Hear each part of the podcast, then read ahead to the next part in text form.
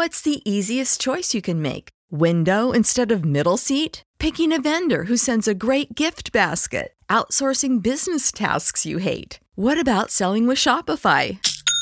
Whether you're selling a little or a lot, Shopify helps you do your thing, however you cha-ching. Shopify is the global commerce platform that helps you sell at every stage of your business. From the launch your online shop stage to the first real life store stage, all the way to the did we just hit a million orders stage. Shopify's there to help you grow. Whether you're selling scented soap or offering outdoor outfits, Shopify helps you sell. Wherever and whatever you're selling, Shopify's got you covered. Sign up for a $1 per month trial period at shopify.com slash try. Go to shopify.com slash try now to grow your business, no matter what stage you're in. Shopify.com slash try. Everybody in your crew identifies as either Big Mac Burger, McNuggets, or McCrispy Sandwich. But you're the filet fish Sandwich all day. That crispy fish, that savory tartar sauce, that melty cheese, that pillowy bun. Yeah, you get it. Every time. And if you love the filet of fish, right now you can catch two of the classics you love for just $6. Limited time only. Price and participation may vary. Cannot be combined with any other offer. Single item at regular price. Ba da ba ba ba.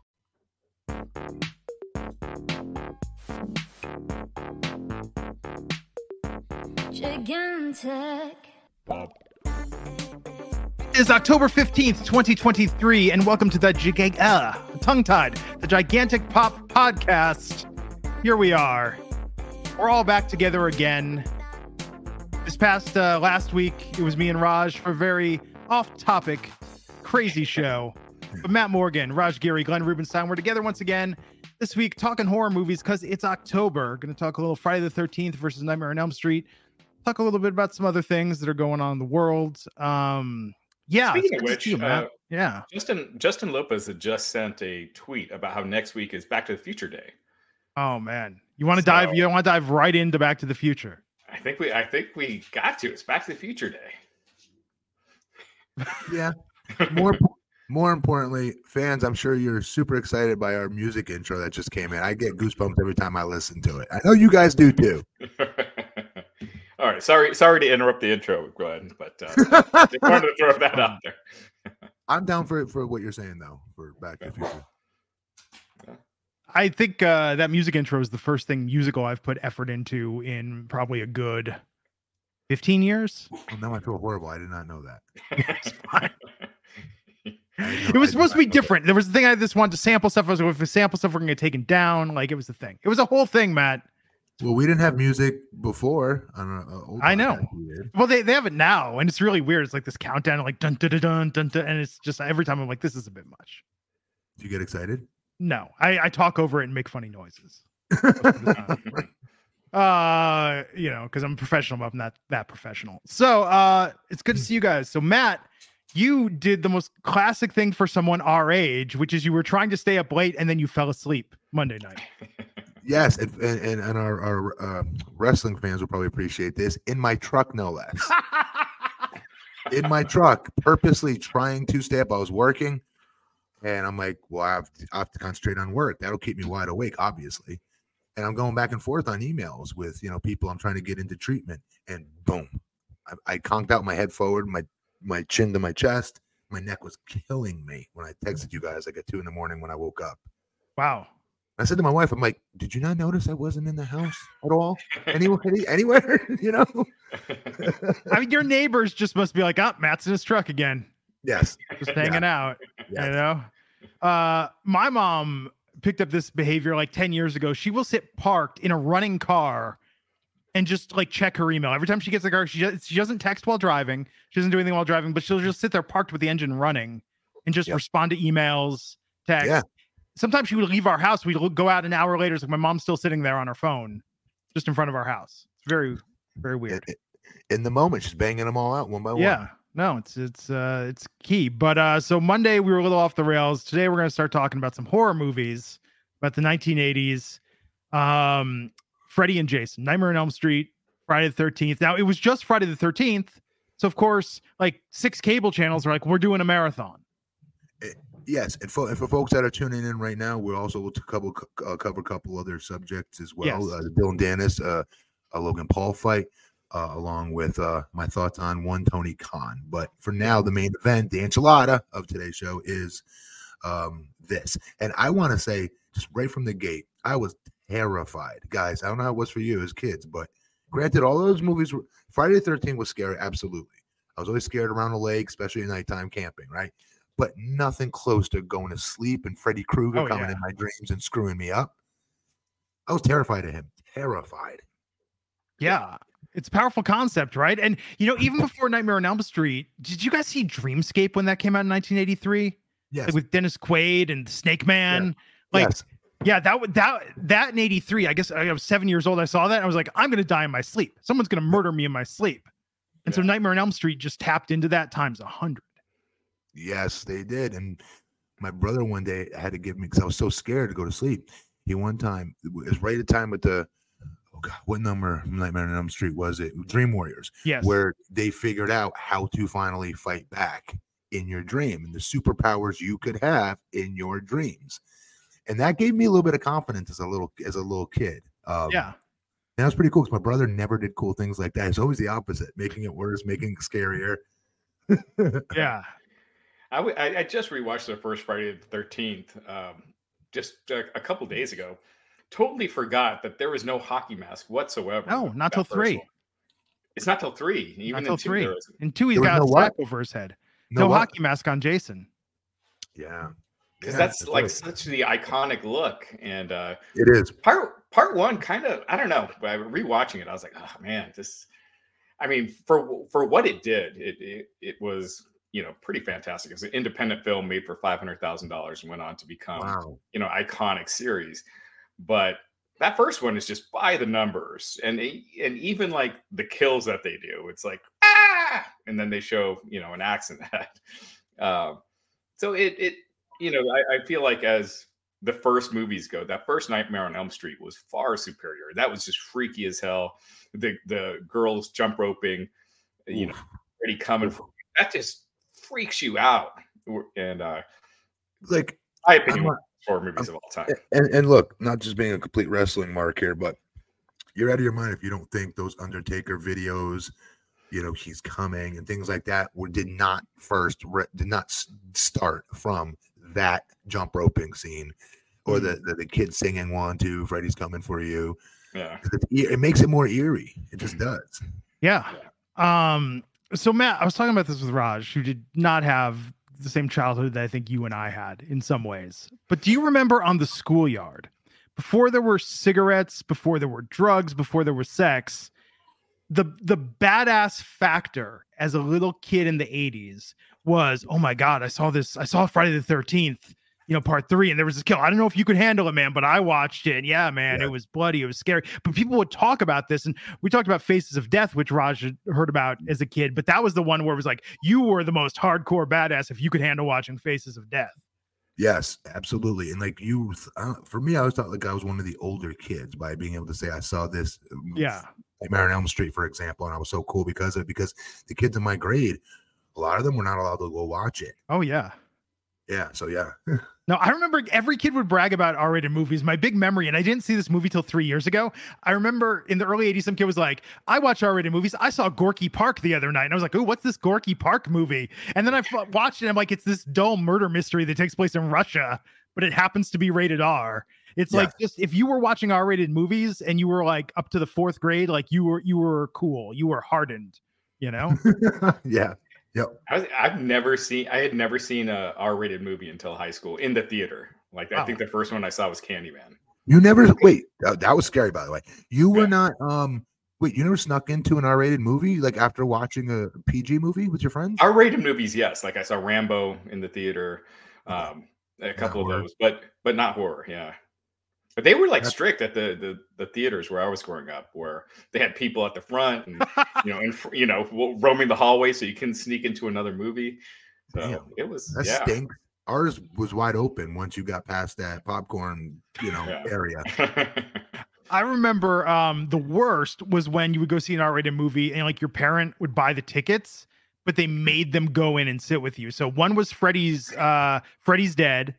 A friend's mom had to go and sit in that with us. They wouldn't let her they were made sure she didn't leave the theater. She didn't sit near us. But the worst, and I've told this story before, was I, I loved River Phoenix. So I wanted to see a night in the life of Jimmy Reardon. So my mom bought the ticket and they were like, you have to go sit, at, you have to go accompany your child. And I sat next to my mom watching like the most explicit, like every scene is talking about sex, having sex. Hey, we're planning to go have sex. I'm sitting there right next to my mom during the entire thing. It was one of the most Mm. mortifying experiences of my life. Oh, I Um, bet. Uh, but I'll, I've never told this story before. I only really ever snuck into a movie without paying once as a kid, and Hmm. we saw Transformers the movie. the and first one when we were kids. First right? one, yeah. Yeah, I And- cried. And I the cried next theater was Flight of the Navigator playing at the same time. More importantly, did you cry at the end of the Transformers? Yes, yes, it was sad. It was very sad, and it was like, ooh, and Judd Nelson's a voice in this. Like, this is cool, and it, the Stan Bush, the touch. I mean, it was great, but I didn't want to go home. I was still digesting Transformers, and my friend was like, "Let's go into Flight of the Navigator." So our movie theater was hooked up to our shopping mall. Okay, And back in the day, going to malls was like the rage. Like on Friday nights, if you were in like middle school, you'd go go mess around in the food court and stuff like that for like two or three hours while your mom Yeah. and dad who took you there is either they go home and come back for you or they go shopping, right? So they would usually my parents just drop us off and then come back later um, after the movie is supposed to be done and then pick us up. Uh, and so I remember calling like, "Oh yeah, we're going to go to the mall. It's connected. It's no big deal. We're, we're walking over to the mall. We're going to get something to eat. Go mess around at I think it was like a record store. Yeah, oh, yeah. very big, right? yeah, Um, and get a new Motley Crue pin for my sweet jean jacket. Um, but and not do that and not just go into an R-rated movie and for another you know two and a half uh, hours or an hour and a half. Well, I I was always Mr. Paranoid. So we watched Transformers, snuck into Flight of the Navigator, Pack theater, and I'm convinced like somebody c- saw us come in here, man. We're gonna get busted, man. I can't do it, man. I'm gonna crack Yeah. and I can't go out through the front because they're gonna interrogate me. So I see the exit sign right near the screen. And I'm like, I'm gonna go out Yeah. through there. I opened the door. What was it daytime? Really quick, was it daytime? It or was no? daytime.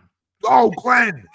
Sunlight goes into the theater. A Oh, siren Glenn. starts going off. Oh, The only time in my life I have ever crapped my pants was at that moment, and I sprint across the parking lot to run away.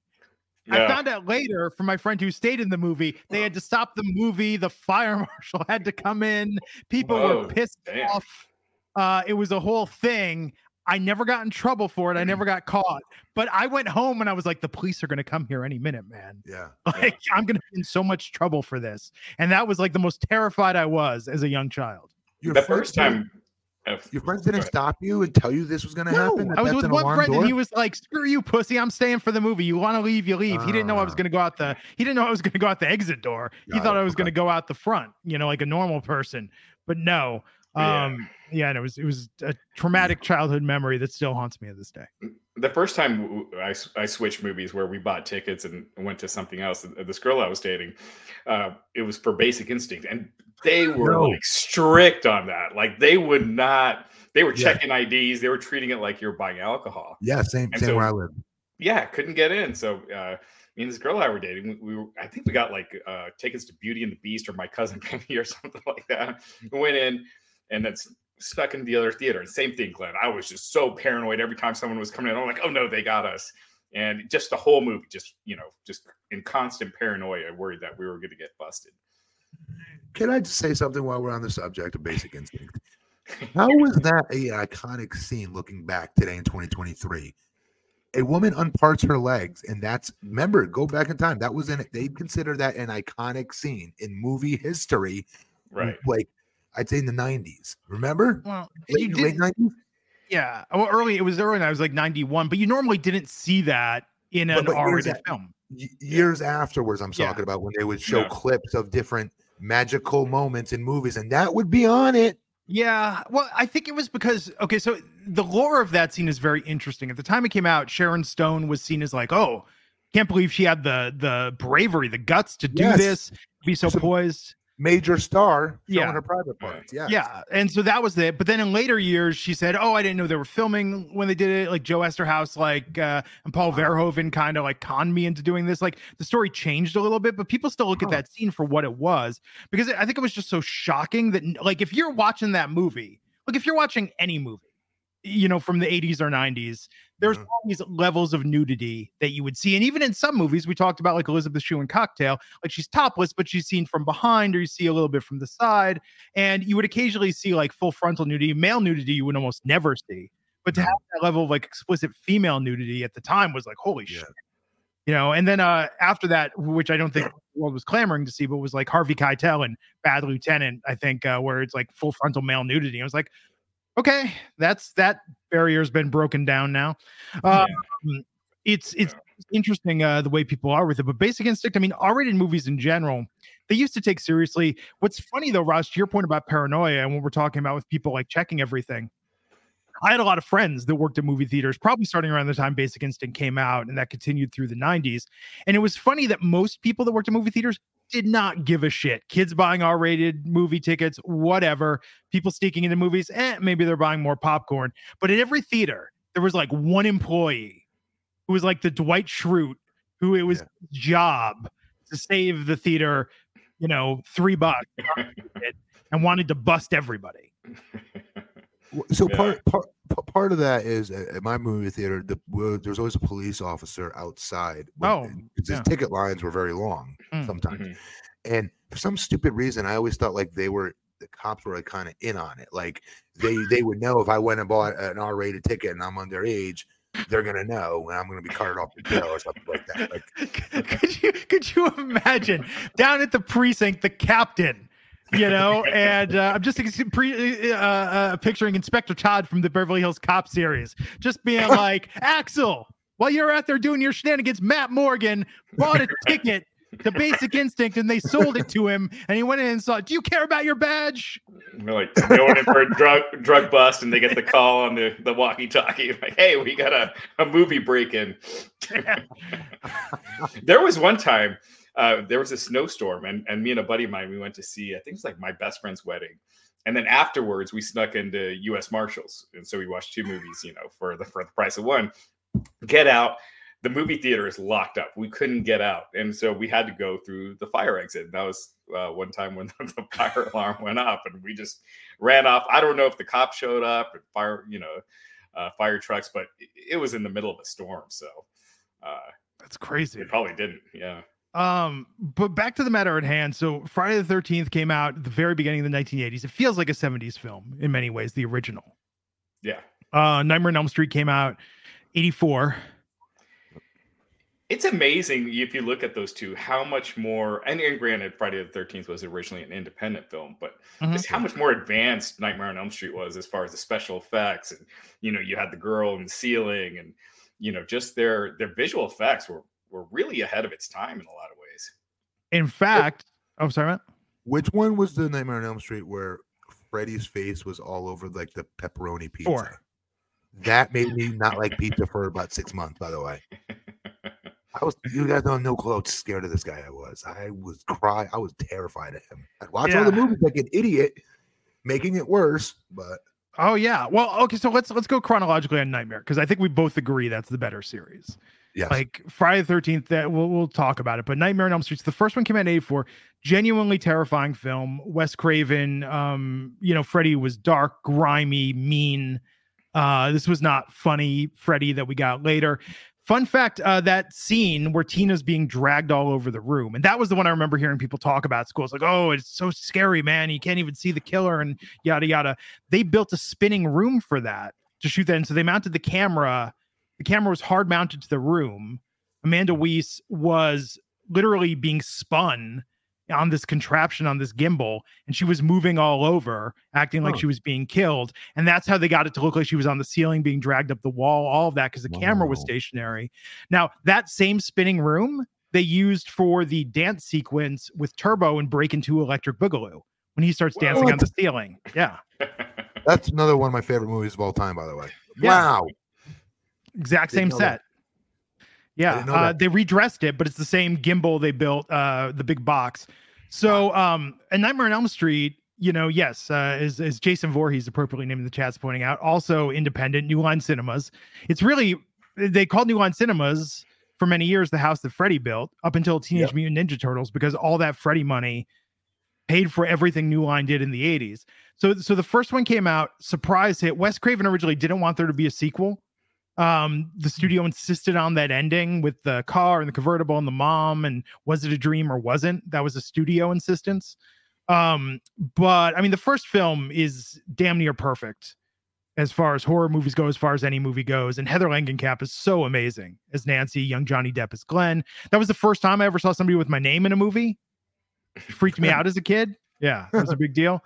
Um, and uh, yeah, the ending was perfectly creepy. Like the the car, the roof of the Yeah. car had the the uh the, the Freddy Krueger sweater, you know. Look. oh yeah, it was just it was awesome. Um, and one thing I, I really liked with with that also was uh, Robert Englund, just how Yeah. amazing he was as Freddy Krueger. Because that birth, that one that they did without him, where they had a different guy playing. Jack Freddy Krueger. Haley. Yeah, you could just see the difference, you know, in, in charisma and and everything between the two. It's, it's not like you could just wear that makeup and be Freddy Krueger. He was Yeah. he's like the one and only that could really pull it off at that level. Yeah. I mean, Uh, everything everything he did also was like his own gimmick, was his own shtick, was his own calling card. Even like with the Freddy, we've all done this with the Freddy Krueger Yeah. hand, how he used to go like perfectly like that. Like, like he had so many like calling cards. Well, and it blew my mind that he was also on V as Willie, the friendly alien. Yes, I knew that, and I recognized it. By the way, I swear to God, that helped me a little bit because my brother tried to point that out to me because I Yeah. loved the V series. It was on Friday nights. I'll never forget V. Yeah, Yeah. Uh, so, but you know what's funny though? When the first Nightmare came out, I think maybe I heard whispers of it, but a year later, when Freddy's Revenge Nightmare on Elm Street 2 came out, New Line promoted the hell out of that. And I remember seeing that trailer like whenever I would watch Friday night videos, I would watch the late night UHF stations, and that Yep. trailer would creep me out and I have trouble sleeping. yeah. Oh my Yeah, God, You yeah. know? Yeah, it was super scary. and there was something with those 80s movies where they're the you know the the footage is all grainy it's not like all clean and hd like it is today that made that gave it that extra layer of creepiness you know and and that's why the old nightmare on elm streets are you know just that much scarier than than the newer ones that they did Yeah, I mean they look it looks like the graininess um yeah, just adds to that sense of like realism, uh pseudo realism. It makes it much scarier. And I think part 2, you know, I didn't see part 2 until later and I remember it's it's a controversial one is that it it doesn't feel it feels the least in the continuity of Nightmare on Elm Street. It's like somebody moves into Freddy into Nancy's house. Um Mm. you've got a, a boy protagonist instead of a female protagonist. Um Mhm. And it's actually really interesting. Uh, I mean, we don't have to get into all. There's documentaries. There's so many articles about this, but in hindsight, it's actually been celebrated as like uh, Mark Patton, who played Jesse Walsh, was like the first male scream queen, and a lot of people are like, "Oh, this was a very uh, uh, like uh, for it was a very homoerotic take on Freddy Krueger." And when you watch it now, you definitely can see that, and I understand why a lot of people celebrate the film for that reason because it's very I different. I need I need to watch that one again then. Yeah, it's really different. It's Yeah. really different than the other movies, but it was very popular at the time. It made more money than the first one, which is why we got a part three and they got Wes Craven back for Dream Warriors, which, um, in my mind, look, I love the first Nightmare. I've seen it a million times, but I, I could go to watch Dream Warriors anytime. Yeah, that's what I watched before we did, did this podcast again. Yeah. that was my favorite one. i think that's the first one i saw Yeah. Well, because that would have been the right time, right? It was like, uh, was that 86, 87? Like we all knew Yeah. about it. We all heard about it. And I remember because I was scared. I, I don't think I'd seen the first two movies yet. I'd heard about them, but I was afraid.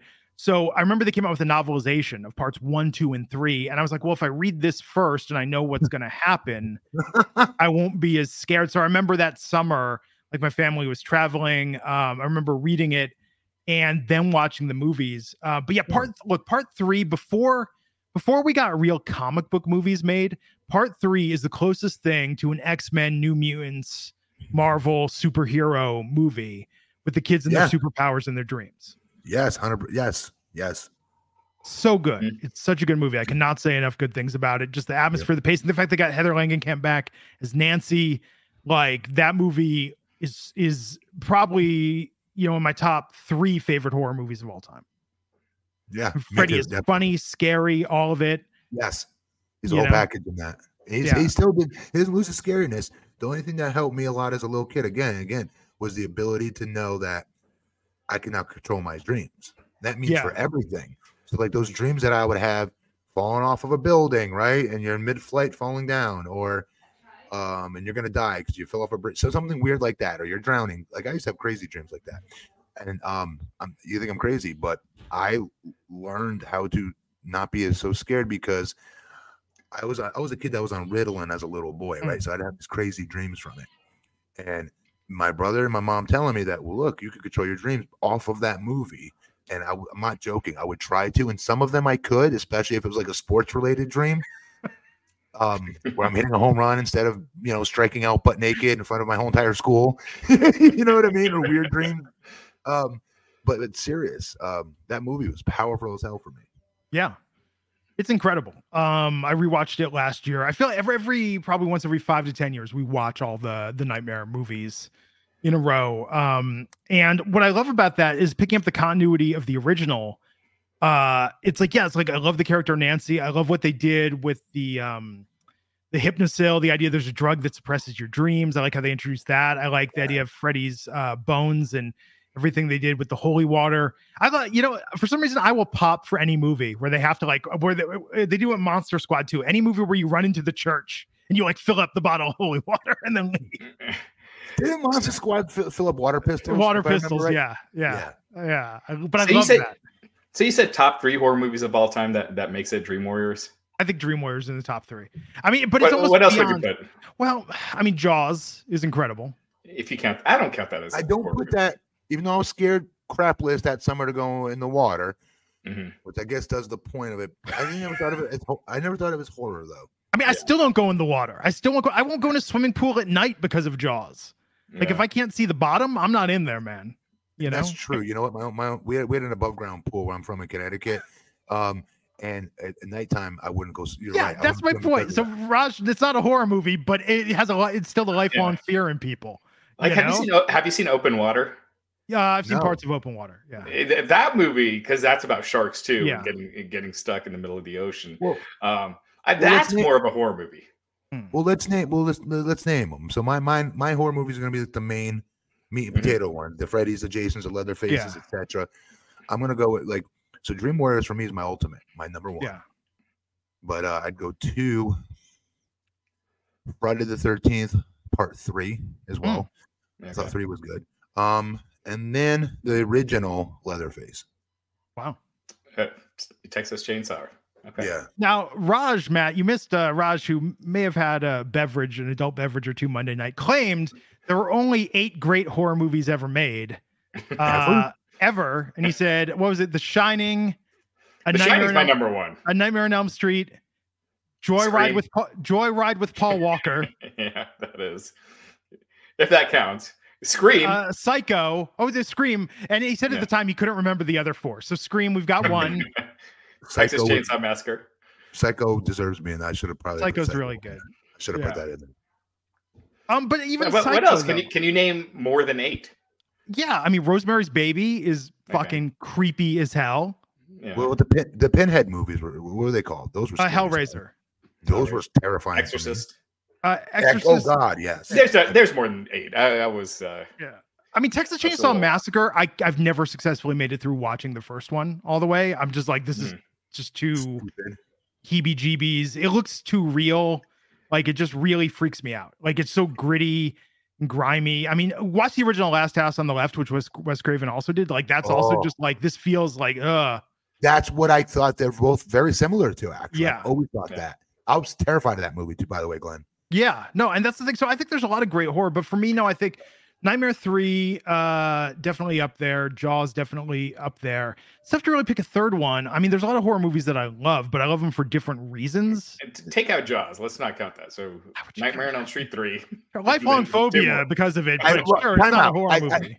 I love the fact that you just pulled one of his top three out of his own top three. it's like nah, nah. That's like uh, I mean, Carrie is like really the, good. that's like putting the Frighteners on there, you know, with Michael J. Fox. I mean, Carrie, Carrie is a really scary movie and really good. But again, but Carrie though, Carrie is also complicated because it's a it's, it's supernatural and it's got scares in it, but it's also like you're the protagonist of the movie is the bad guy No, it's not really the bad guy, but yeah, it's a different, it's a different type film. So I don't know. I Mhm. mean, it depends on what the criteria is. Like in terms of just what terrifies me. I mean, that varies, you know. And there's, this? yeah, How about how about we narrow it down, Glenn? Then to has to be a horror movie with a a, a monsterish type of villain. okay. Um, hmm. See, I mean, I think The Fly is really fucking terrifying with Really? Jeff Goldblum. But think Why about was let's take that out too. I was, gross, I was grossed out by it. and it's sad. It's sad at the end when he wants her to kill him. Like to me, to me, that's scary. Okay, there's two types of fear, right? It's like there's fear of like I'm afraid of the person, the creature, the monster, the situation. But then there's scary where it's like, oh my god, I can't even imagine what this would be like to have this happen to me, and it's so terrifying and sad and like haunting. You seven You were- is seven to me was haunting and and you know like uh, upsetting, but I wouldn't count that as a horror movie. You know, So listen, you're you're you're, you're listen. You're in your neighborhood. You're with one of your at one of your friends' house. It's Yeah. now dark. You're sprinting home, and I don't know about you guys, but I used to always in my head like, "Oh crap, Freddy Krueger, Jason, somebody's gonna be chasing me," um, and maybe run faster. I'll tell you. You Um, want to know what mine that is? in your head. Yeah. Okay. Who- You guys are going to movie? believe this. You want to know what mine is? The you know what I think when that goes through my head, Matt? Velociraptor is going to get me. Oh. Okay. No, Jurassic no, I Park. see that. Yeah, I, I don't even find the Jurassic Park movie scary, but I find the Velociraptors terrifying. All right, so I got I got The Shining, Yeah. Scream, Nightmare on Elm Street. Boom, all three Scream? horror movies. Scream, Scream? Scream's not really not, scary. not though. necessarily scary, but great. funny. Yeah. I thought it was Yeah. funny. But it's great. Like uh, my my daughter, my oldest daughter, she, she loves that movie too. But just as far as greatest horror movies of all time, not scariest, Yeah. but greatest. Okay. I, I put that up I I think that's what you're saying. So, so in my head, when you say greatest horror movies, it's me. I'm home by myself Friday night. Mom and dad are bowling. My brother's supposed to be babysitting me, but he's not. He's Yeah. with his friends. It's 11 o'clock. They're still not back, and I got to get up and go pot. I got to look like the potty in the middle of the night, right? So I Mhm. go and I sprint to my bathroom, pee as quickly as I can, sprint back and jump into my bed as fast as I can because something's gonna get me. That's yeah. in my head again what I would put for my top three Yeah. movie choices. Yeah. Blair Witch, I think for me was that. Um, When I was older, okay, yeah, yeah. In fact, watching the sequel that came out like 10 years ago or watched it. seven years ago, like watched when they showed the Blair Witch for that scene, that like made the first movie even scarier to me. It did, and that was a very frightening. scene. Yes, Yeah. The- The first one's a classic. I I remember seeing it in the the theater like a second time, and the theater was full. We had to sit in the front seat and watching that in the front seat, looking up and oh, Yeah. all the camera shaking. It- Camera. It, was Um, like.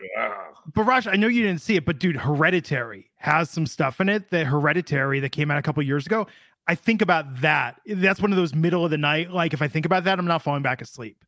What's there's Hereditary? Well, who's in that? That? Uh, Toni Collette and uh, then a bunch of people you've never heard of, but it's about a woman and her mom dies, and then like weird stuff starts happening to her kids.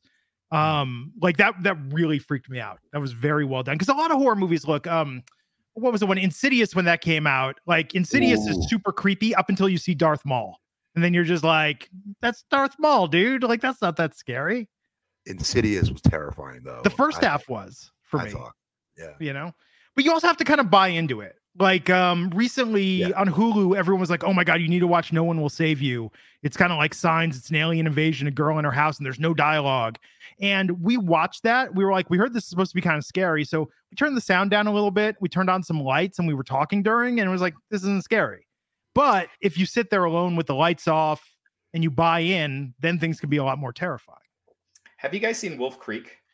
i have not No. So that I think would be the most unsettling, upsetting, effed up horror movie I've ever seen. And that movie, ever since my wife saw it, I think it came out like 2006, 2007. We used to watch horror movies together before that. After she saw Yeah. that, she stopped watching horror movies completely. yeah um, It, it's it's messed up, but it is scary. It's freaky as hell. Wolf Creek.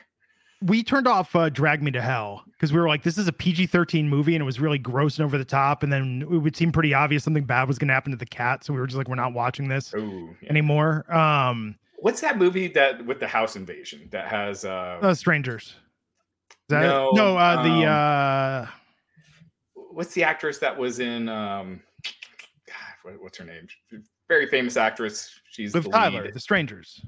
no no no no uh, uh she, she- oh gosh hold on give me a second go but go on Citizen Kane. No, um, sorry. Uh, so let's talk she was about in Mulholland Drive.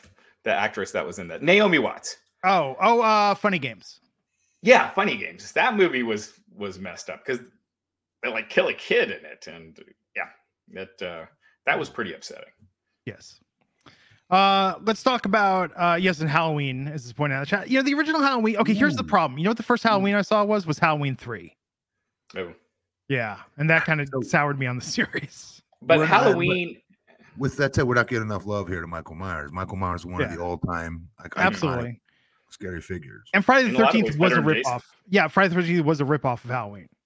And, and Halloween and the reboot, that is the best original reboot combo I think there's been. That Hmm. was good. I remember really liking it in the theater when it came out. I do. What do you think of Busta Rhymes' performance? Wait, Halloween was it H two O? Yes, that I. I didn't see that one. I saw That's the that one. one. The- Dude, there were some bad horror. Se- uh, like the Halloween series probably has some of the worst sequel, and that's saying something compared to how bad some of the Texas Chainsaw Massacre and Friday the Thirteenth or Halloween's had some of the wackest. Like it's a notch above Leprechaun in space, um, and Leprechaun in the Hood, and Leprechaun goes There's back to just- the But Hood. there's just something scary about a stiff figure just walking slowly Mhm. with a huge butcher knife in his hand, and, Yeah. and just man, Yeah. Okay, so Nightmare Four, the Dream Master, the one you were talking about the pizza mat, that's like the MTV Nightmare on Elm Street.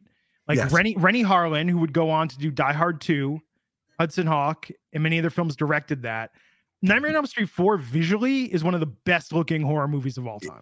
it, it is. I liked it. I liked it. I know a lot of people like clown it. I don't know why. I thought it was good, and it did a lot more in my head. That like after the movie was done for the next year Yeah. of random stuff stuck in my head that I'm scared of. It's a good movie. And I, I love the need to rewatch that. continuity. I love the continuity with part three. It's a bummer that Kristen, Joey, and Kincaid all get killed in like the first 20 minutes. Yeah. Um It's Man, not Joey- a movie, but did you guys ever watch Dexter? No. Hell yeah. Dexter, Yes. the, you didn't watch Dexter the series, Glenn? I didn't get. I, I didn't watch cable Oh. for like ten years. Glenn, This is on I've heard it's good. I've heard it's good. I've heard it's, it's good. on Showtime. You can watch it on your phone or an app. It, it- you will love this No, I've series. heard I it's very good. promise. I promise. In season four of Dexter, I, I don't know if you it's necessarily scary, but it's No. very unsettling. You know, Mm. and at the It- end it- with it- the, it is, the but girl in the true- tub and To- okay, yeah, but like True, no different than True Blood in that regard. It's just Hmm. very entertaining.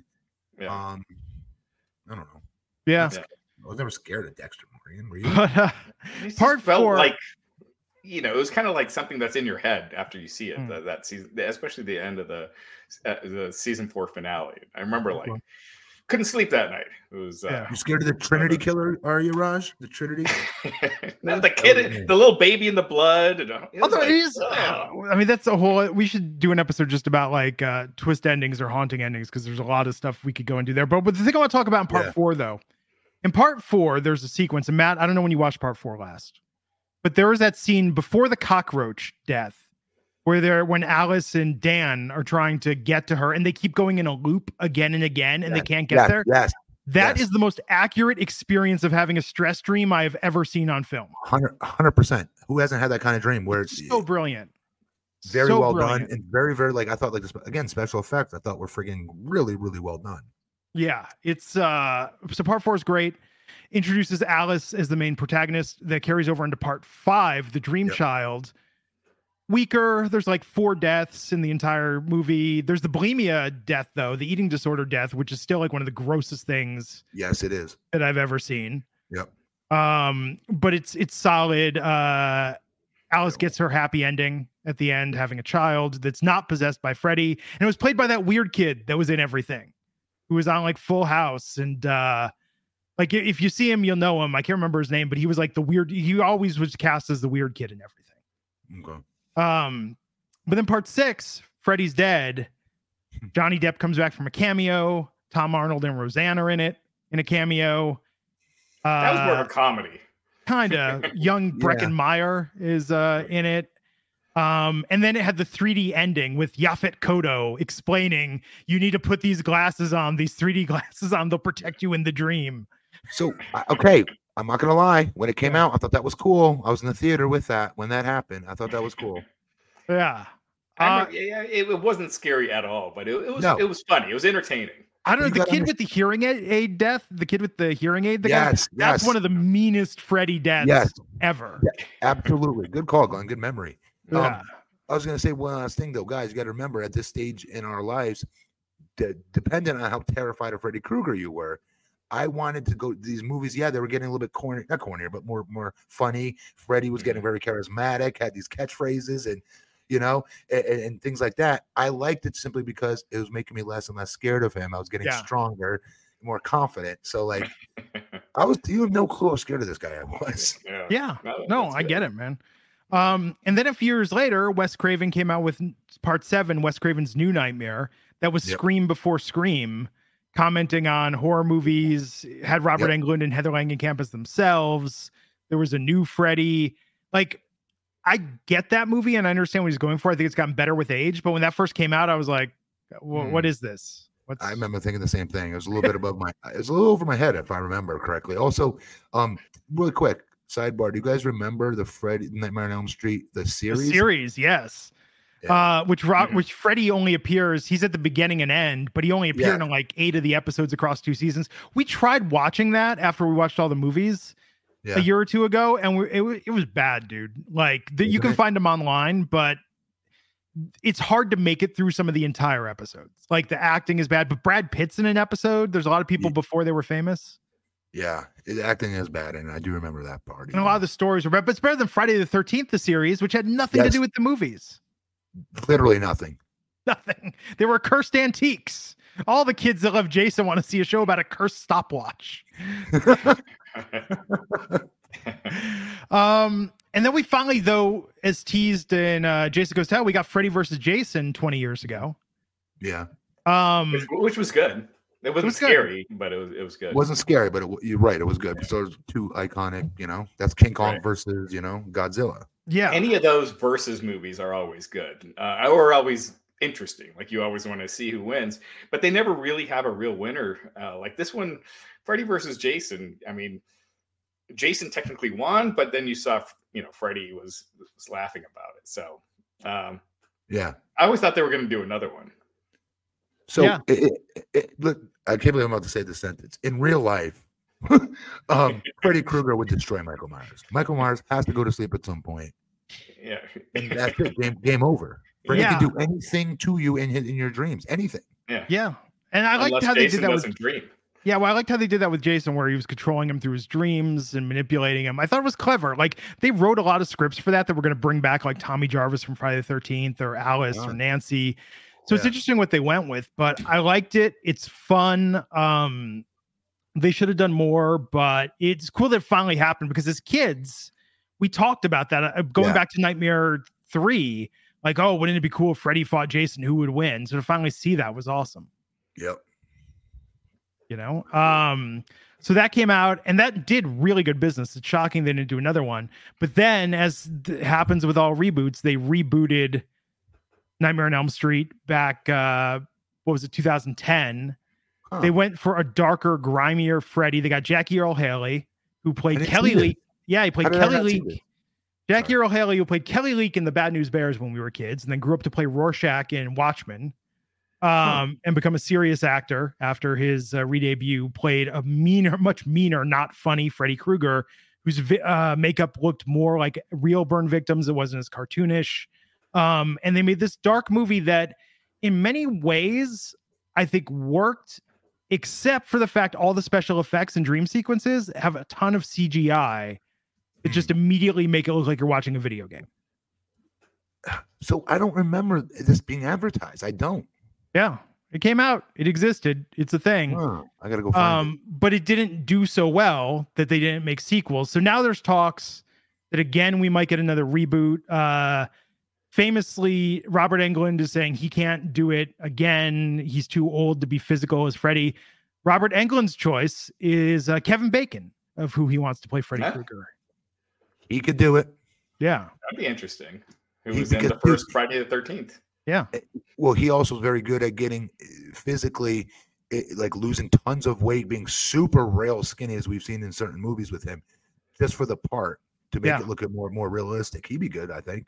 Yeah. Robert Englund was in uh, the last season of Stranger Things, and he was scary Yeah. as hell in that. Yeah, I saw that. it was great. Um, and I think it was Peter Jackson who did Lord of the Rings, who said he had actually a very interesting idea for how to reboot Nightmare on Elm Street, which is the idea that everybody has their own trauma, their own fears, both real and imagined.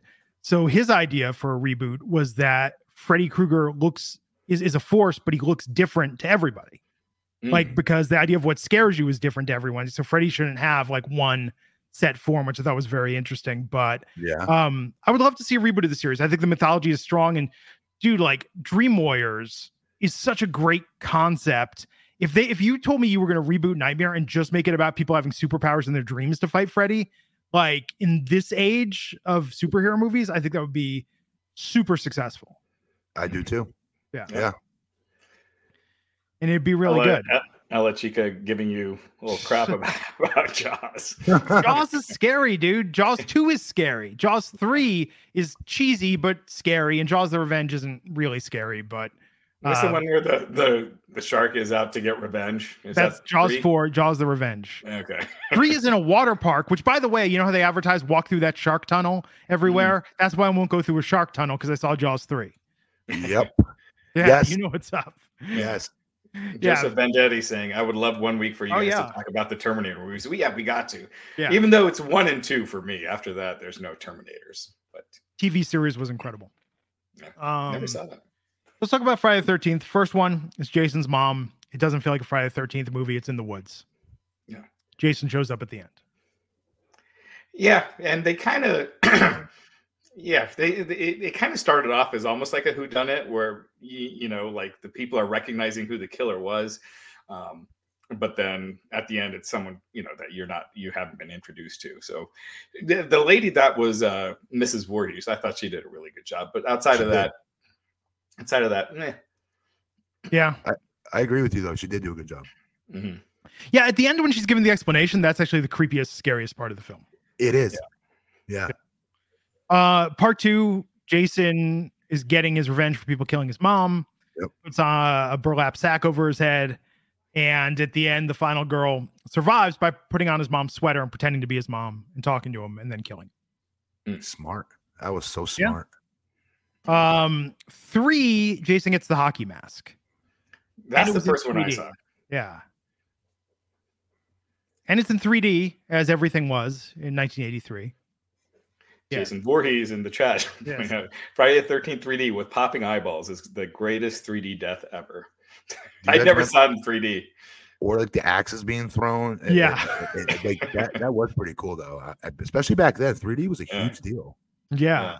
absolutely. My favorite Friday the 13th is Friday the 13th, part four, the final chapter, What with Corey my- Feldman as a young Oh, Tommy yeah. Jarvis and Crispin Glover, who has an amazing dance sequence that he apparently improvised in the When they're- middle of the film. I remember this. I swear to God. Yeah. And I, I remember seeing it. I was like, why is George McFly in this movie? And he's still weird. That's awesome. He is a great weird p- character because he is Yeah. kind of really weird in real life. Yes, Yeah. he is. Uh, but part four is great. I'll watch part four Was good. anytime it's on. Uh, the kills are good. Uh, and, and, and Corey Feldman. I mean, I, I think we all agree that we would mark out for this as a kid. You put any movie with a kid that was like a likable kid that was near our age in it, Yep. and it was like, oh, now I have someone to relate to. yes. I liked I, I'll say I liked almost every movie that kid was in. Same with Corey Yeah. Haim. Mhm. Yeah. Um, part five opens with Corey Feldman for like five minutes. Yep. And uh, then it's not Jason in the movie. It's someone pretending to be Jason Yes. killing people at this like outpatient care facility. Which was scary, by the way. Yeah, it was. Uh, part six, though, brought back Jason, hence the subtitle Jason Lives. Uh, and that was better. Like that was, and I think that's the only time at Camp Crystal Lake we actually saw kids at Camp Crystal Lake was in part six. Yeah. They didn't kill any kids in that, right? I don't think so. Six is one I haven't seen as much, but my uh, my recollection was that it was it was decent. Um, by the way, did you guys also have this? I was really scared to go to summer camp as a kid because of these movies and the movie Sleepaway Camp. So I didn't do Sleepaway. I yeah. used to wet the bed. I'm not joking. I used to wet the bed until I was like what 11. Hmm. So because of that, I could not do the sleepover thing because I embarrassed myself in front of one of my friends, and they had to go tell everybody the next day at school. So no hmm. sleepover for Matt Morgan until I hit about 12. But I remember going to sleepaway camp for a week, and I was just like, "We're all gonna die. This is all good. This is just gonna start at any point." I was like, "This is gonna. We're just all gonna be murdered. It's gonna be terrible." Uh, and I was miserable at the time. I missed my family. I missed my cat. And then at the end, I was like, eh, "I guess this was okay." I did have that for oh god, was it Cub Scout or Boy Scout camp? I don't know. Yeah. I think it was like thirteen or fourteen, and that's a pretty that's a teenager year. I shouldn't have been scared, but I'm not gonna lie, I was Yeah. to, to, because of the, those movies because we were around a lake. Yes. Also, I remember thinking at the time, I was like, "But if it's a Red Dawn like situation that happens, we're already in the woods. This is perfect. We can camp out here and fight the invaders." For that, yes, but Yes. not like Michael Myers coming No, out of the no, dank no. woods and then just axing through my Yeah. tent and beheading me. Yeah. Uh Friday the 13th part 7 The New Blood first one I saw in theaters literally the I, the pitch for this movie was what if Jason Voorhees fought Carrie so they had a girl with psychic powers that can move things with her mind fight That was Jason cool. That was so cool. yeah that was good it was That was- solid it was a solid That was a good. That was a great concept, though. yeah yeah it was good to have Jason have some real competition then part 8 was Jason takes Manhattan which sounded amazing until you saw that they shot all of it in Canada and they don't even get to Manhattan until the last 30 minutes That was horrible. I'm just going to be honest. I was not scared at, at all by that movie when that came out. yeah I never saw that one. Jason's on a boat at one point because they take the boat to New York. It Um, was- it was super corny by comparison. to yeah, it's super dumb. Uh, Friday Thirteenth Part Nine, Jason Goes to Hell, is a weird movie. The idea is that Jason can is a spirit, and the way he they explain the way he keeps coming back is that he can hop bodies. He's like this weird slug-like creature that comes out and like jumps into other people's mouths and like takes over them. Yeah. Um, right. it's a very weird movie. It's got Steven Williams, who was Captain Fuller from 21 Jump Street, as a bounty hunter in it, who's tracking down Jason. Uh, and Erin Gray from B- Buck Rogers and Silver Spoons, who's Jason Voorhees' daughter. Hmm. Uh, or Ja- no, Jason Voorhees, Voorhees' sister, pardon me, his sister yeah. um, in the film. And uh, it's very different. It's kind of meh. But the cool part is when Jason dies at the end, you see Freddy's glove come out and take Jason's mask down to hell. That was awesome. Yes. Yeah. I went and saw it twice just for that scene. That was. I remember going bonkers when that happened. Yeah, I didn't know that was happening. Like I hadn't read about that. That wasn't spoiled for me ahead of time. I used to read Fangoria. We're talking about going to the mall. I would like I had my mall system. It's like I would eat at the food court, usually Taco Bell. Um, I would go to Aladdin's Castle, which was the arcade, and then my stores where I'd go to the music store and I go to the bookstore and I go to the like software store that have video games. But in the bookstore, I would just stand there for an hour and read like Fangoria and Starlog and like different magazines I was too cheap to buy or I didn't have money to buy. You know? A thousand, a thousand percent. The mall was a place to be. I'm telling you. So my spot was Orange Julius. in the in the in the uh, food court. Now, th- did they really put egg whites in the Orange Julius? I never knew. I just loved the way it tasted. Those drinks, and they put melted cheese on their hot dogs, which I thought was the coolest thing ever. Those were really good. I, I remember trying to make it at home and it was just disgusting. Like putting orange. It was I was trying to put an orange in a milkshake and Yeah. yeah. Um, so then there was a long gap in Friday the Thirteenth movies, and they were afraid to make another one because Jason had the Jason Freddy thing at the end. So they were like, "What can we do that's not going to compete with Freddy versus Jason?"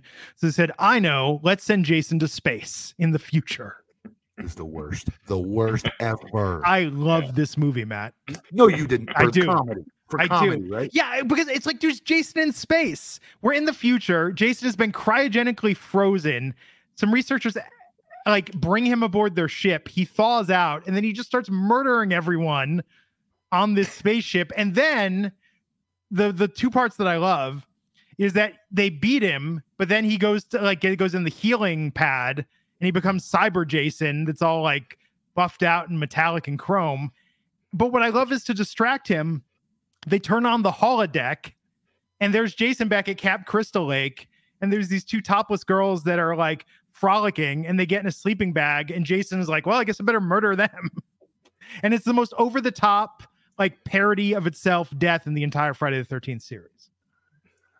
I I, ref- I seriously, I thought that was the worst. I was pissed. I would spend money on that. I, I had stopped watching the, the series by that point.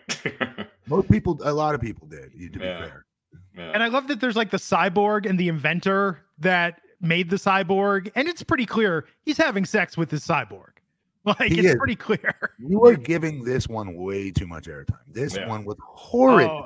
Yeah. I've rewatched it so many times. It's fun. I think it's a fun movie. It's a dumb movie, but it's fun. You're you saying you think it was good, or did you laugh at it how badly stupid it was? I mean, yes, it's dumb, but I mean, dude, they're all kind. Here's the okay. Here's the difference between Nightmare on Elm Street and Friday the Thirteenth. Nightmare on Elm Street, most of the time, you're like, this is really smart. This is really clever. This is really interesting. This is gonna be something to think about. Friday the Thirteenth, most of the time, it's kind of like, well, this is just dumb and over the top. I- I- yes, and a lot of it, to be fair, is, is again meat and potatoes, just butchering, butchering, Yes. butchering. Um, versus like that's why Freddy was just a better heel. I always thought just was Yes. way deeper, made you think, and it was long lasting. That stuff was in my head Mhm. for years. I'm talking like five or six years. Yeah. yeah. And so I think though that it's it's kind of like how you know wrestling. There's like the cheap pop, cheap heat, gimmicks. I feel like J- Yeah. that's Jason, whereas Freddy Yeah. is like, holy shit, this guy's a monster heel that's just incredible, knows how to work the crowd. you know, yeah, Bloodline. yeah, yeah, Yeah. it's true. So no, I think Jason X. I'm not saying it's a great movie, but for me, like I find it just very watchable because it's just so. The movies were so stupid by that point. It's like let's put him in space. Why not? yes, yes. Um, and then Freddy versus Jason, and then in 2008, 2009, they rebooted Friday the 13th, but the reboot is like a mix of the first three movies. I didn't see it. Yeah, Okay, it's it's yeah. kind of dark. It's it's kind of darker and meaner and grittier. Like it's not it's not um as Is he wearing a hockey mask at least? He's wearing a hockey mask, yes. All right. That's good. Yeah, but it's not as um I don't know. It, it's you know it's kind of like uh, what they did with the Texas Chainsaw Massacre remake. It's not like as gory as that, but it's definitely got that darker edge.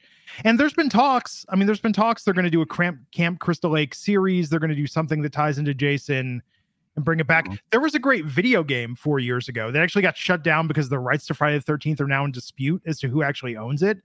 But there was a video game where you could play, and they had all the counselors like 80s style. So you could either be one one of like eight camp counselors, or you could be Jason, and then you would just either try and escape Jason and beat him, or you'd be Jason trying to hunt everyone down. It was a great game Is Mrs. real quick? It was Miss Vo- Mrs. Voorhees. Is she in the uh, the reboot? at the no? very beginning. Okay. Yeah. All right, so guys, we got one minute, one minute under one hour right now. I want. Yeah. Can we can we slide into some of the other Yeah. conversations that I know a lot of our fans are going to want to talk about? Is that cool? Yeah. Uh, real quick, I did want to mention Suzanne Somers passed away today. Yeah. Uh, oh my she god. was 76 years old. Uh, she had been battling breast cancer for 23 20 years. 23 years Yeah. and an icon three's company my favorite time watching that I, that that was the first like sitcom that i got into in, in the uh you know growing up and when she was on mr furley was on those were just the glory days and then when she left they brought in uh, someone else i stopped watching it Well, she Cindy just- was not good. icon. T- I mean, Terry, give Terry her credit, the third on Three's Company. But yes, Suzanne Somers was the OG.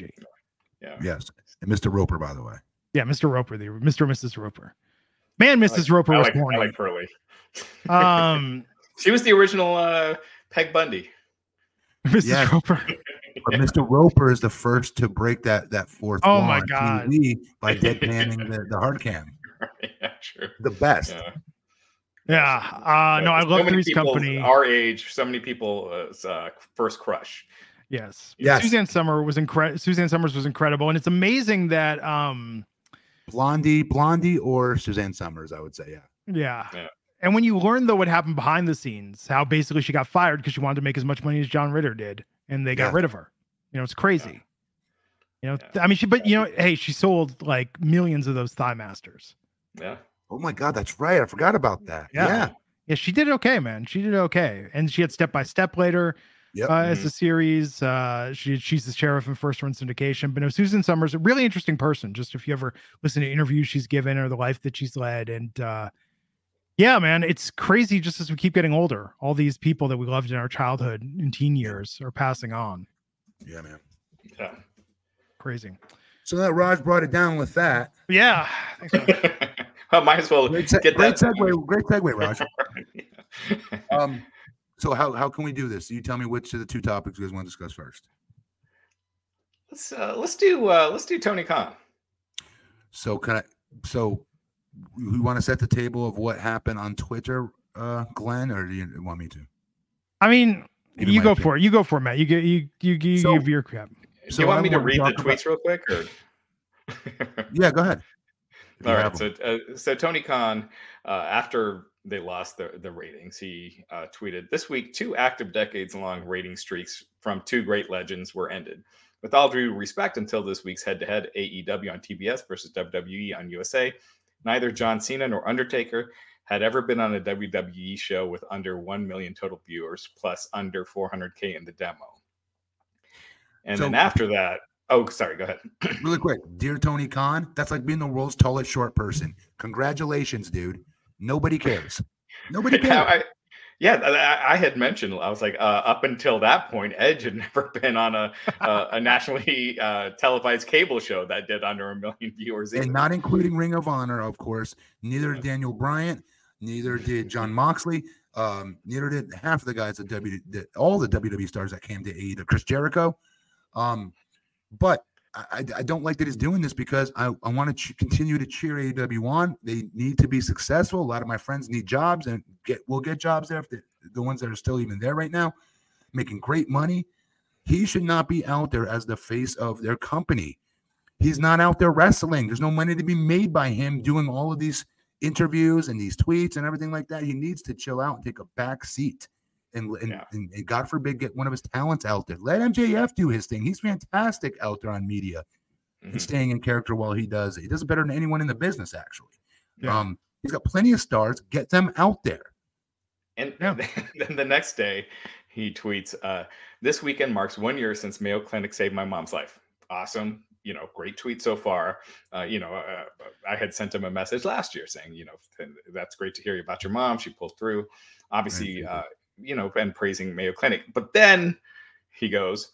During her ordeal, during her, ordeal, many AEW talent came to me alleging WWE tampering, including them to break their contracts. I'll never forget these phone calls at her side in the hospital. It's when business became personal for me. So, bringing WWE into a tweet where he's talking about the Mayo Clinic saving his mom's life. So I'm not in his head. I'm not in his body. I'm not in his life. So I don't know if he's if he's telling the truth or not. Right. So we have to assume he is because that's disgusting if that's not the truth. Sure. Right. I'm sure he is. obviously. So I didn't see that tweet, so I can't really. I don't, I don't know what to say. I'm just hearing it for the first time. You, you reading it. Um, Mhm.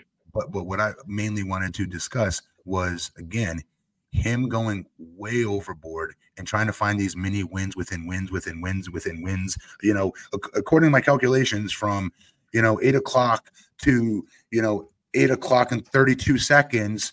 We were only six hundred thousand viewers behind them, which has never been done come on like stop stop dude it's, it's when you do when you when you're number one you don't sweat number two you don't even bring up number two right Right. so i get that he needs he thinks he needs to take pot shots at the big monster that is wwe but when he does that there's those of us that were cheering aew on to legitimately beat wwe one day right we all want i i would imagine want to see that happen because it's good for the business Mhm. but when he does things like this, it makes people not like him, and then by proxy, maybe not like the product. Hmm. Um, and, and it hurts the talent that's on that show. He needs to stop. Get these guys on the air to on these interviews and podcasts. Let them take over. Let them do their interviews because he gets put in these positions, like I saw on the Dan Le Batard show, where they're asking him about the situation with CM Punk. Hey, what really happened? And he would not give him anything. And Dan Le Batard, who you could tell is friends with Tony, okay, with a connection from football and soccer, I'm guessing over the years. Um, telling him outright, for those that don't know, Dan Le Batard is a good sports talk show. I've watched it for years back when he was on ESPN. But with that said, they could tell they're friends, and he was still, you could see getting pissed off that Tony's not giving him anything. He goes, Tony, you're giving me everything you give all these other podcasts, all these other uh, talk shows. Give me something different. Tell me just one small detail about it. And Tony wouldn't budge, and he looked, his eyes were all bugging out of his head, the, like they always are, and, and, and just over the top, just just I'm not gonna even say charismatic, just something like like he just took like five fat burners and, and, and just like super energetic, but would not give him anything, you know, about the CM Punk scenario. I'm sure there's reasons for it, but that's why he should not be doing these interviews. Because Yeah. if you're an interviewer, what else are you gonna talk to this guy about? Yeah. Like I don't want to talk to him. I want to talk to the stars of that damn show, not him. I want to talk. I want Adam Copeland on my show and say, "Hey, what's the difference between the two companies? Go, tell me." Yeah. Where, how come he's not been doing? How come they'll have him out there doing any? Yeah, Ariel Helwani, I remember he he said that Tony Khan was the worst interview he ever did because he kept dodging questions. And I feel like when he goes on these shows beforehand, he has to say that he has to tell him like, look, I can't talk about CM Punk, so please don't ask because Yes. legally I can't discuss it at all. But it, it- it's a bad. It, it does look like he's just squirting, uh, sq- squirting, skirting, skirting questions when he's constantly just uh, brushing them off. And it brings the interview down and it hurts the company. I I, I don't get it. Like I don't know. And the, the the- tweet with the Mayo Clinic and WWE, it just felt it just makes it seem like it's really got to him, like they really got in his head. And Yeah. the best thing would have been just let it go, move on, and and and fight another day. But Like man, you just did this great, great card and with great numbers, attendance Mhm. numbers at Wembley. Like Mhm. that, that, that. Like you don't have to be. You don't have to like constantly be trying to act like there's some nonsensical, um, uh, um, invisible war that does not exist. By the way, Yeah. between the two companies, not yet. We want them to get there, but like when he Mhm. does things like this, it, it, in my opinion, it makes them go backwards. It Yeah. makes them look like like like a Ring of Honor and companies like that that every once in a while try to take a shot at WWE online because they know all the internet guys and gals are gonna go love it and make sound bites out of it and clickbait Mhm. and stuff like that. It's not what a major league company would do. It's not what the Yeah. Yankees do when talking smack about the Red Sox. They don't do that. No. Mhm. No, it's like in his head he thinks he's Canibus, but in this case, LL isn't even bothering to respond, which just makes it even Great. sadder. Great analogy. I love that. I love that beef. yeah. But that's what he thinks. He's like, "Oh, I'm gonna burn him with this one," and it's just like WWE's like, "Whatever, we don't care." Well, Yep. in the '90s, you know, when I realized that WCW had arrived and they were really a threat, was when they started doing the the Nacho Man Huckster. When when WWE started acknowledging WCW and, and brought them Yep. to their, you know, kind of brought them to their level. So WWE is doing the smart thing. They're not even acknowledging Yeah. it. They're just laughing it off, not and moving on. AEW's not even doing TNA Impact number. I mean, Impact broke three, peaked at three million. What was it? Two, when- two million. Well, it was two point two. It settled uh, the number, but the peak I think was three for that Hogan w- episode. It- it- but but we were consistently for about a th- two year window there, maybe even three. We were on Spike. We were always always over a million viewers. Always. Yeah. Mhm, Yeah. Yeah, and AEW. I mean, granted, the TV landscape just changed, but I don't know. It just feels um like I uh, I mean, this sounds like the most obvious thing. I wish he put more. I wish he put this much attention and his effort into booking good storylines and getting the matches are people great. interested. Yeah, oh, the matches are. I mean, dude, in wrestling, well, like matches yeah. are phenomenal overall right now. Once the bell rings, it's hard to argue their matches are not the best. Mhm. It's very hard argument to make. WWE has a few matches per show that are really good. Yes. It's just funny though. I'm sorry. Go- no, go ahead. Uh, so if you watch the wrestlers on Netflix and you look at what Al Snow is doing for OVW, I feel like Al Snow obsessively puts more time into his storylines for promotion that now thankfully is selling out 400 seats a week. But he's putting more time, effort, and energy into just focusing on making a good product, whereas TK is like not obsessively paying attention to what's going on. He- he's good at hiring talent, Mhm. Yeah. but it's like he doesn't know how to utilize them. Yeah. Not a bad point. I- And again, it sucks because anytime you say something negative about AEW, people it's like, "Oh, you you're a hater on AEW." If you think that's true, go on my well, Twitter man. timeline. Go on my Twitter timeline, people, and tell me. Or the when I used to be on the Wink podcast talking about wrestling, I'm their biggest. I was their biggest fanboy. So I'm friends with the Bucks, Yeah. and, and I and I wanted to see them do well. The company that then, along with others, started. Right. Mhm. So that's not a case of it at all. So, just you guys, if you guys, anybody's watching this from AEW, tell your boss to. I know it's not easy, easier said than done, right? Because he's your boss, but he's no Yeah. Vince McMahon. You can't go to Vince McMahon and tell him something like this, right? Right. You most certainly can grab some of you main eventers can grab Tony aside and be like, brother, what are you doing? Chill out. This is not helping us. I came here from WWE as a huge star to help this organization out. When you're doing things like this, it doesn't help. Him being at the scrum the entire time, like a fanboy, does not help. It hurts. I swear to God, Yeah. it hurts. No, it feels special when Triple H comes out at the end of those press conferences. Yeah, and Mhm. gives like the overall numbers and does the stuff that that'd be great. If Tony came in and did that, that'd be great because he's great with analyticals and numbers. Everyone knows that, but Mhm. not every single seg uh, every single segment of it with all the guys that and gals that come up there to speak, where all he does is just go bananas over how great they are. Like we don't need to see that because it, it it loses its luster, and he's gonna say great things about no matter what talent comes on out there, and it just it kills the context of it. Where I just want to see the star of who's coming out to the scrum from their match to talk about it. That's it. Mm-hmm. Yeah. No, I agree.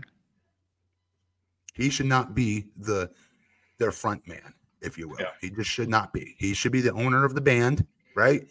And get your Vince Neil out there, right? And let Vince Yeah. Neil do what Vince Neil does, or Nikki Sixx, or whomever. Got Yeah. him over. Yes, so I think uh, kind of segueing after that, but I Yeah. agree 100%. Uh, yesterday, also, I think was the first time ever, and, and correct me if I'm wrong, that after a shoot boxing fight, that someone called out a wrestler, you know, for a kayfabe for a kayfabe title, where Logan Paul, D- Dillon Danis uh, dominated him. It was a terrible fight. It was a farce. And then afterwards, he challenged Rey Mysterio for the for the U.S. title, which was That was all that. That was the only was good awesome. part. That was the only good part of that fight. Um, Dillon the whole fight was Dillon Danis doing this. He just He's not hands up. exaggerating. For those of you who didn't see that, that's exactly what Dillon Danis did the entire fight. He tried to get a couple shots. I think he threw through 11, landed 11, something like that, compared to like Logan Paul's 90 something, if not 100, he eventually hit. Um, Yeah, he tried to take him down. Friggin' people forget Logan Paul's an all state amateur wrestler. He stuffed it. And then uh and then he tried to put him in a front face lock and then go down on the ground and try to bring Logan Paul down with him. That failed. Logan was able to get him off and punch him on the ground while he was on his back. He tried to cheat, he tried to do everything he could. And what sucked about it was Dillon Danis like tripled or quadrupled his Twitter following because of his world class, like it or not, his world class trolling Yeah. that I thought, if I'm being real, was over the was over the top, going in on Logan's fiance, and people made jokes and memes, and while yeah, in the beginning, people thought they were funny. I remember just thinking like he better deliver. All this ish he's talking, he better deliver. And not only did he not deliver, he looked like a coward out there, covering his face the entire time and not throwing punches while Logan was just going off on him. Logan looked like Yeah. a prize fighter compared to him. And while people are like, oh, he's not really a boxer, man. Logan Paul's not really either. He's just a like he does he trains for these fights, yeah, but he's not a, like a trained classical boxer or something like that.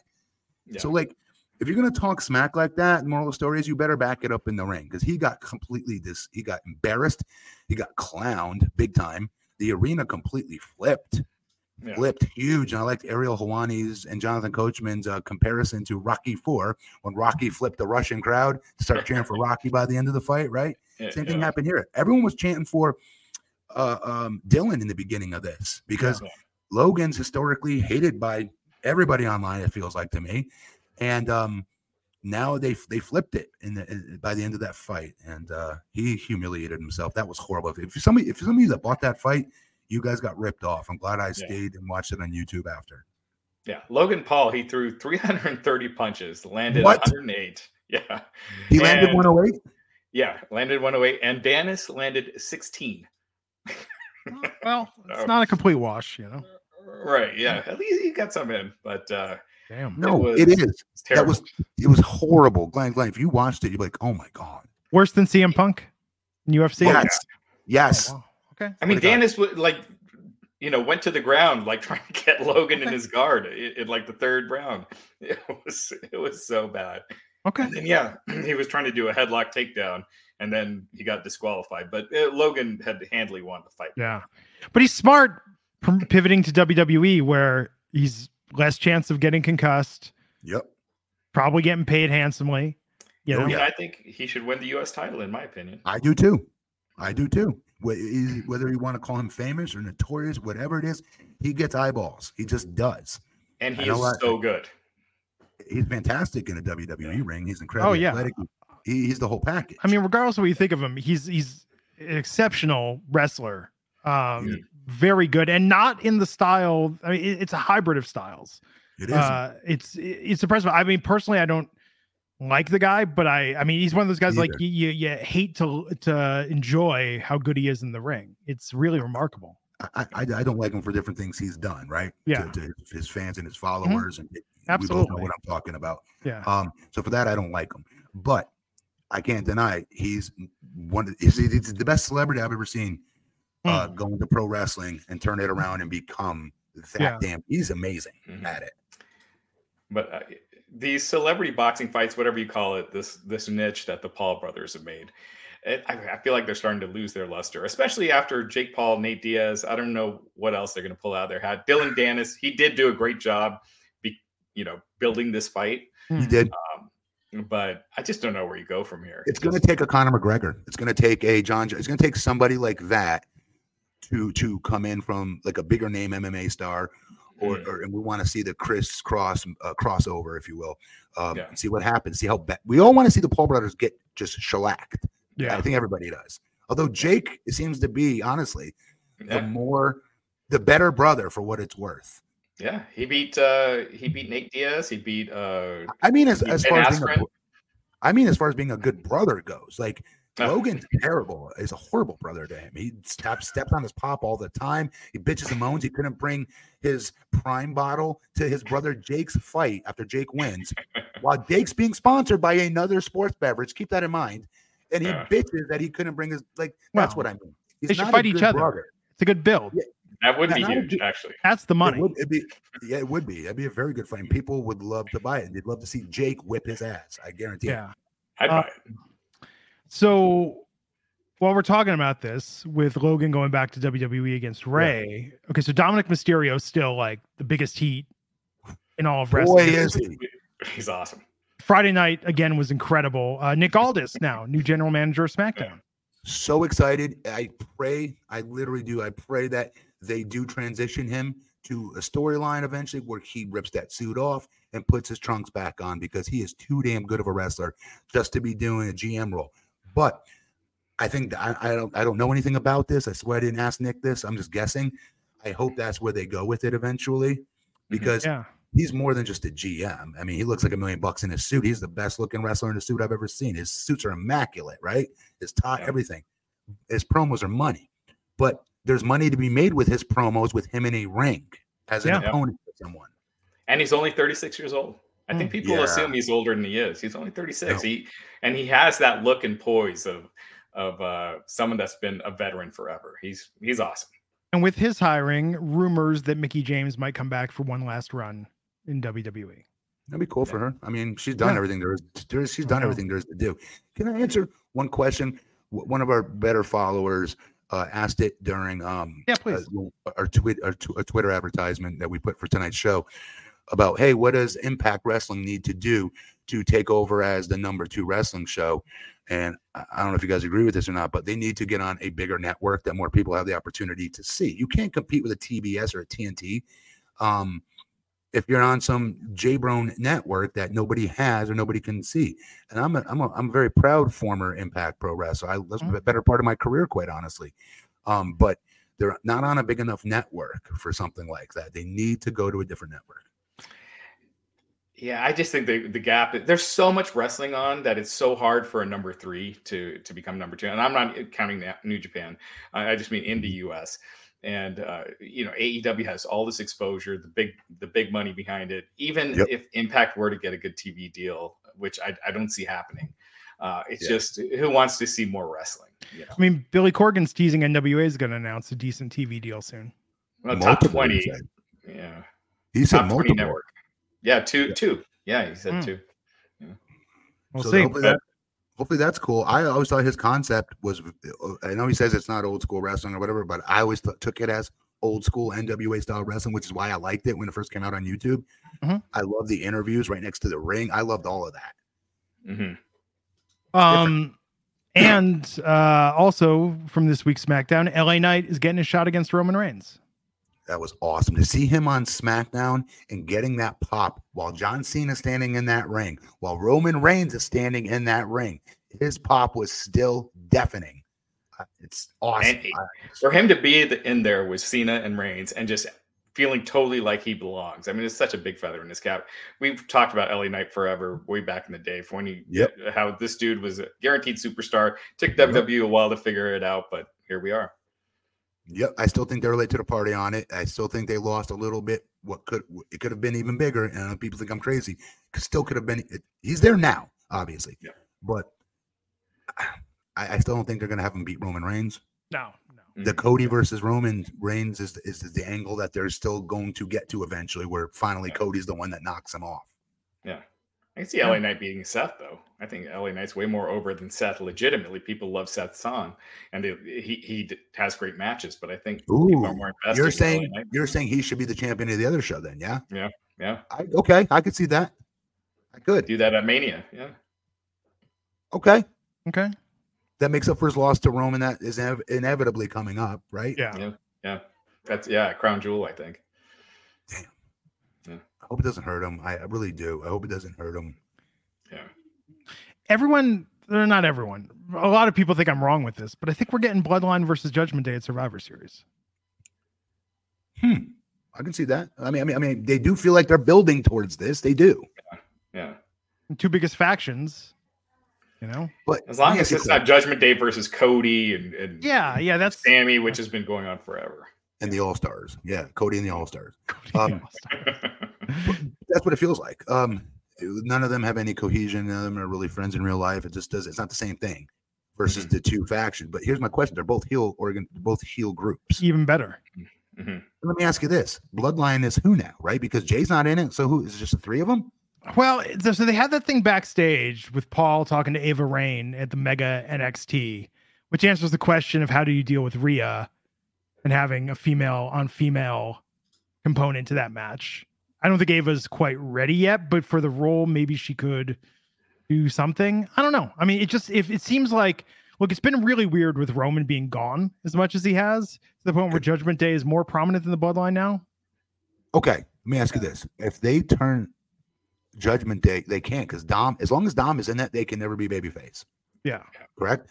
Maybe they, maybe this doesn't matter, but what about you putting Jade Cargill as their female heater Oh, in the Bloodline, that'd be interesting. Mm. and have her be the heater on top Yeah. of it? Have her be like the Rhea Ripley. I mean, God, she Yeah. looks like a million bucks, and that that that tease with with Charlotte Flair and Hunter was awesome. I love Yeah. that. Love that.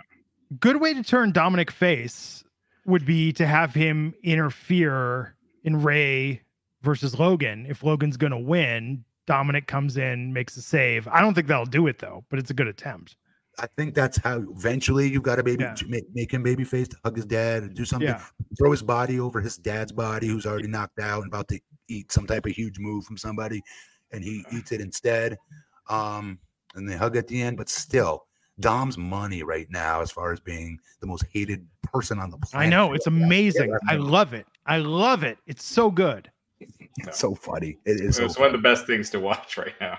It Dude, and. NXT Tuesday It was is. so much fun. Seeing John Cena, they were singing his actual lyrics. He marked out for that. Like that was just Yeah. a fun show Tuesday night. Yeah.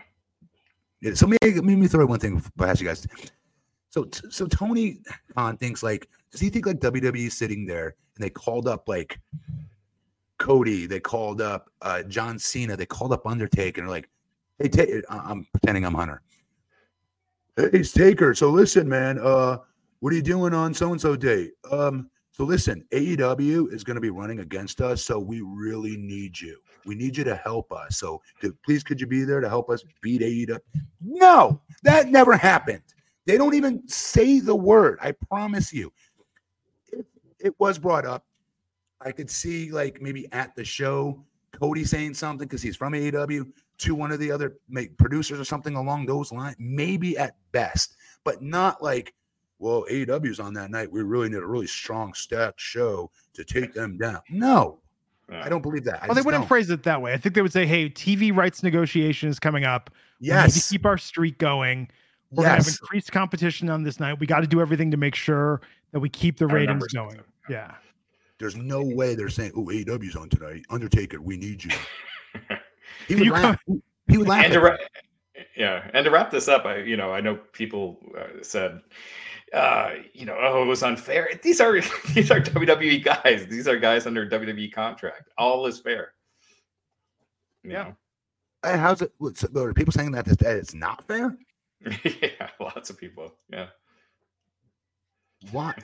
It's the WWE. It's WWE. like, oh, John Cena is in NXT. Undertaker's not in NXT. Cody's not in NXT. But it's like, dude, they all NXT is owned by WWE. Wasn't it an anniversary show or something like that too? Or no? No, I don't think so. N- No. Okay. I wasn't sure. Because. Uh, Dylan Matthews is saying that Triple H impression was world class, man. It was horrible. I, I can do way better than that. I'm sorry. Super Dylan, chats are coming better. soon, guys. Yeah, We're- everybody, we're a please little too new. subscribe. Please subscribe. It really helps us out. Subscribe, hit the like button, spread the word. And uh, Yeah. we're brand new. We're low on the fa- the uh, YouTube algorithm because of our newness, but we'll we'll get there, and, and we appreciate your help. So Yes. next week we're not talking horror because it's Back to the Future Day. Raj wants to talk Back to the Future next week. Yeah, Talk about that. Talk time travel. my travel. favorite movie of all time. I'll tell you guys though, Totally Killer on Prime Video, new horror movie that came out, slasher time travel movie. References Back to the Future many times. Girl goes back in time to help her mom and her friends deal with a serial killer in hmm. 1987. What's It's a it lot of fun. Called Totally Killer. Totally killer. Okay. It's on I'll look it. Amazon. Where, where can I watch it? Check it out. Amazon. Okay. Prime Video, Amazon. Watch it, Check loved it. Smiling the whole time. Very well done. Maybe we'll mention that a little bit next week. When we talk back to the future. Until then, everybody, do us a favor. Like Raj said, like, subscribe, share, tell your friends. Matt's at BP Matt Morgan. Rogers at the Raj Geary. I'm at Glenn Rubenstein. And we'll catch you back here next time on Gigantic Pop. Take care. Subscribe, subscribe, subscribe now. Everybody in your crew identifies as either Big Mac Burger, McNuggets, or McCrispy Sandwich. But you're the filet fish Sandwich all day. That crispy fish, that savory tartar sauce, that melty cheese, that pillowy bun. Yeah, you get it. Every time. And if you love the filet of fish, right now you can catch two of the classics you love for just $6. Limited time only. Price and participation may vary. Cannot be combined with any other offer. Single item at regular price. Ba-da-ba-ba-ba.